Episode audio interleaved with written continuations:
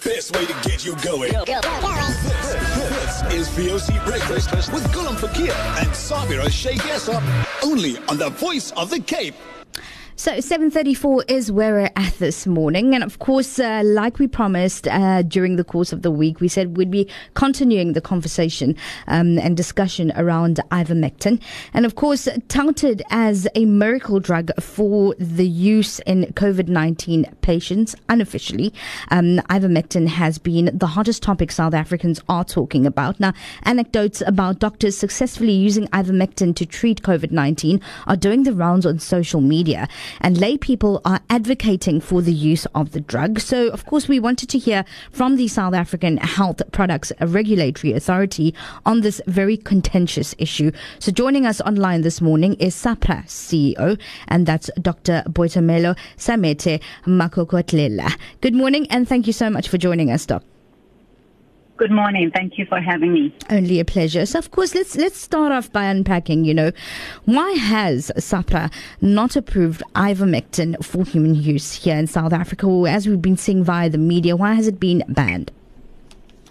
Sure. Thank you. So, this is a drug that in South Africa is registered for veterinary use under an act that is within the Department of Agriculture. For human use, SAHPRA has in the past authorized it for specific cases, for specific patients where the medical practitioners would be treating, head lice, scabies, etc. So as we speak, this is not a drug that has been registered for human use in South Africa. Mm. But also for COVID specifically, it has not been sufficiently proven using data that is empirical and unequivocal that this is a drug that is safe and effective for the treatment of COVID. There are currently a number of clinical trials taking place, and we're expecting the data from those clinical trials to come through quite quickly, and we will review it. But as we speak, there is not sufficient data that gives us the confidence that this is a safe and effective drug. Mm. Morning, Doc. Now, also, you were just explaining in terms of why it has not been approved for human use. Now, talk to us the ban. When exactly was this ban? We've seen all media reports, over the last couple of weeks saying that it was banned just before the second wave was announced. Was this the case? No, not at all. And we've been very clear and unequivocal in our response that it's not a ban, because this is a product that we've authorized for other indications. Right. So the way that this process works is that if there is sufficient evidence, even though it's an unregistered drug, we consider that evidence and we make it available for use in specific cases. So we've had applications for the use of this product, ivermectin, under what we call Section 21. However, when we reviewed the data, it was not sufficient for us to confidently say this is a safe and an effective drug. So it's not a ban, per se. It's not authorized for the use of treatment of COVID. Now, Doc, a little earlier on in the conversation, you had alluded to the fact that clinical trials are happening at the present moment. Who is conducting or who are conducting the clinical trials? Sure, thank you. So there are none taking place at the moment in South Africa. And what we've done is really, we've issued a call to say and encourage the medical practitioners, to have the medical sector, the scientific community, to conduct clinical trials in South Africa, because it would be great for us to generate that data. There are trials, however, taking place in countries such as Iran, such as Egypt, such as Spain. And so we are expecting that because as a regulator that works with others, we don't only consider data generated in South Africa, we would consider data generated elsewhere. And that's the process then that we're waiting for, the clinical trials that are happening in other countries. And we encourage trials to take place in South Africa. We had spoken to Dr. Mark Blockman earlier on in the week, and he had said that it was perhaps, a little strange that no clinicians have come forward, to start up with these trials. Is this the case? That's true. We don't have an application for a clinical trial as SAHPRA. And that's why we said in our press statement, we're really encouraging that. And we will then expedite the review of that trial application. And then with regards to measures that are in place, to sort of control ivermectin, we've seen, via social media, online, the layman, everyday people coming through saying they have self-medicated an ivermectin for COVID-19. How is SAHPRA sort of dealing with this? I mean, we saw the case of the hospital in Durban. So, what protocols are in place around this? Yeah, so we're really encouraging the public not to go that route because, again, it's not clear what doses. I mean, even with all the trials that have been conducted to date, and that's why we say there's lack of sufficient evidence, the patients wouldn't know what dose to take. Some of these doses would be too low, therefore generating, resistance or other side effects, or they could be too high, leading to really adverse side effects. So we would caution the public and say, do not utilize this drug. We're expecting more data. We will review. And when it's authorized, we will be clear as SAHPRA to say, here are the warnings around this product. These are the expected side effects. These are the contraindications. Do not use it with such a drug, such medication, because those are really the important things that the public needs. They would be putting their lives at risk. So we really are just saying, do not use it at the moment because there's insufficient data. Now also, Doc, if you were to look in terms of the classification of ivermectin, what exactly is it listed as under the World Health Organization, since other countries have come forth saying that they've been using it?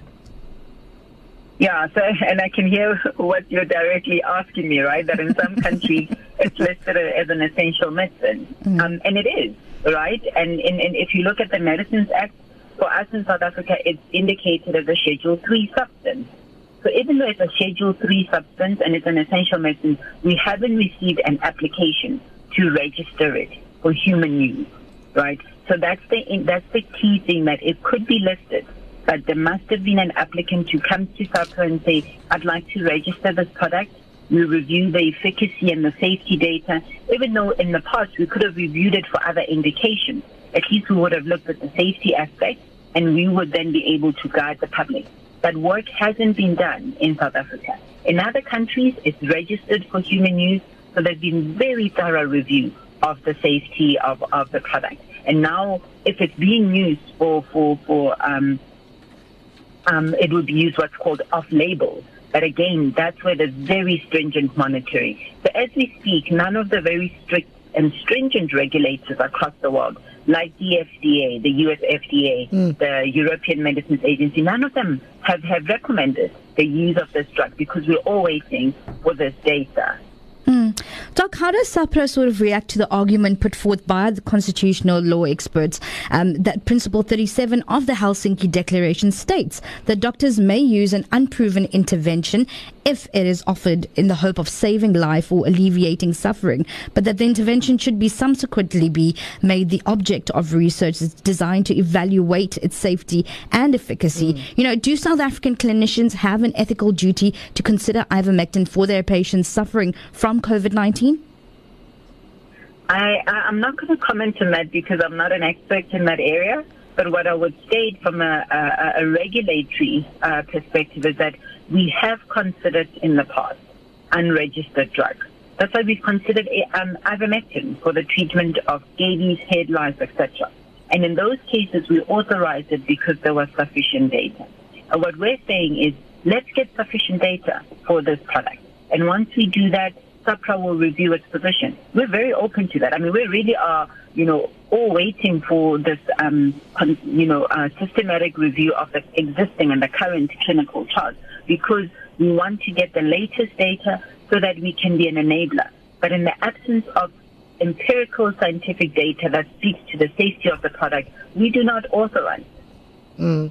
Doc, now, as you would well know, there's been a deluge of strong opinions in the public eye. What is SAHPRA's action to those who provide testimony stating that ivermectin cured COVID-19?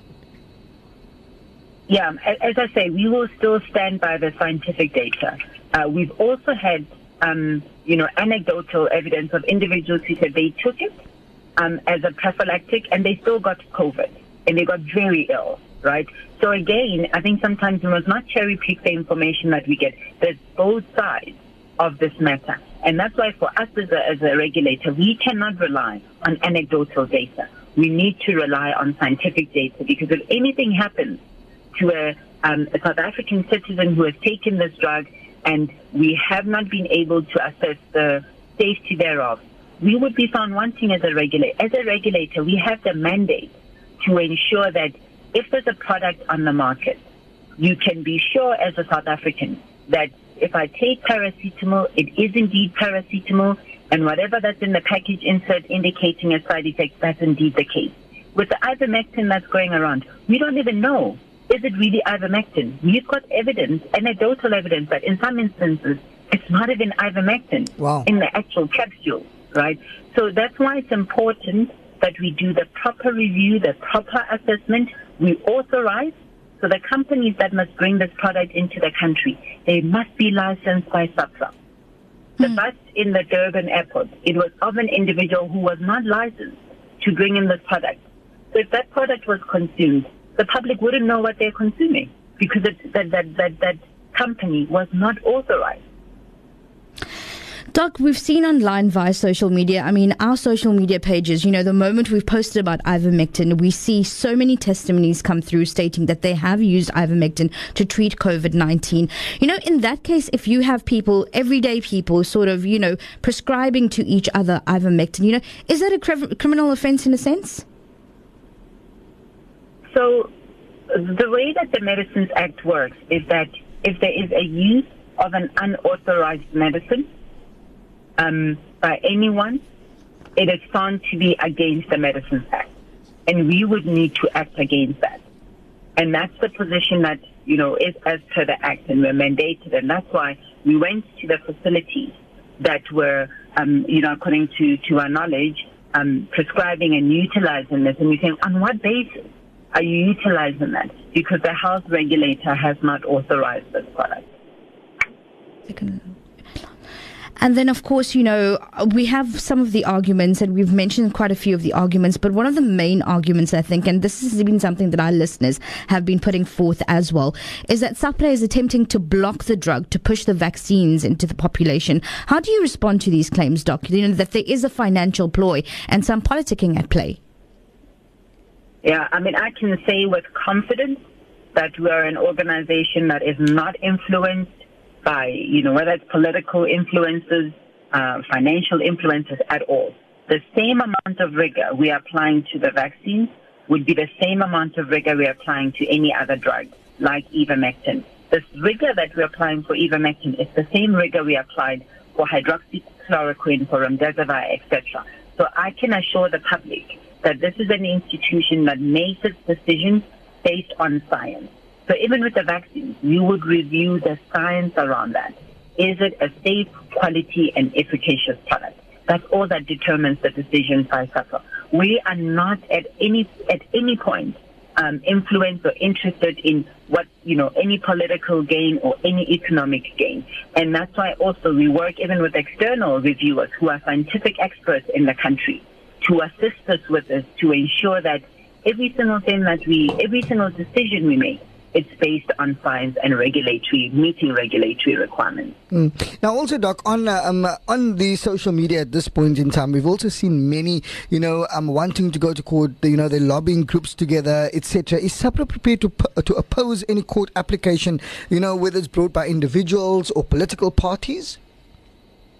SAHPRA still stands by the decisions that it makes based on science. If we make a decision based on anything else, we would be found wanting, even if it's based on anecdotal data that you refer to, because we must be consistent as a regulator in the decisions that we make. Because whatever we do now for ivermectin, it must be done for another drug in future. So we cannot consider anecdotal, and that's why we're saying conduct a proper clinical trial, wherein there's proper controls in place, there's a proper design of that study. We are really urging the health practitioners and the medical community to do that, because once we get that data, we would be satisfied and we can authorize. We cannot go with what is anecdotal, because it's not a proper scientific analysis. And decisions made by us as a regulator are based on scientific data. Doc, and then finally, just via the testimonies that we've been seeing online and, just via the community, etc., for those saying, that ivermectin works in treating COVID, but has SAHPRA had any records of people actually treating themselves? You've alluded to this a little earlier in the conversation, saying that people have taken ivermectin to treat COVID. However, they've still gotten COVID. But have they sort of had any other, adverse reactions to ivermectin in the treatment of COVID? Again, this is what we're finding anecdotally. What we would require, and this is where it's important that things are done properly. So, for example, with remdesivir, right, that had gone through extensive clinical trials, when we authorize it for emergency use, we've got a platform called Covivage, wherein the health practitioners report to us when a patient has adverse side effects. So we do have a mechanism, a formal mechanism for reporting. Now, because with ivermectin, it hasn't been authorized, it means that process is not in place. And that's why it's important that things are done properly in the country, because there's mechanisms saying we can authorize, and when we've authorized, because we understand the risk, here's a platform, the doctors can access that, they can give a stable report of these patients have such side effects, and we can then act accordingly. All right, well, Doc, let's leave it at that for this morning. I want to thank you for coming on and speaking to us. SAHPRA CEO, Dr. Boitumelo Semete-Makokotlela, speaking to us this morning, commenting on the use of ivermectin in the treatment of COVID-19.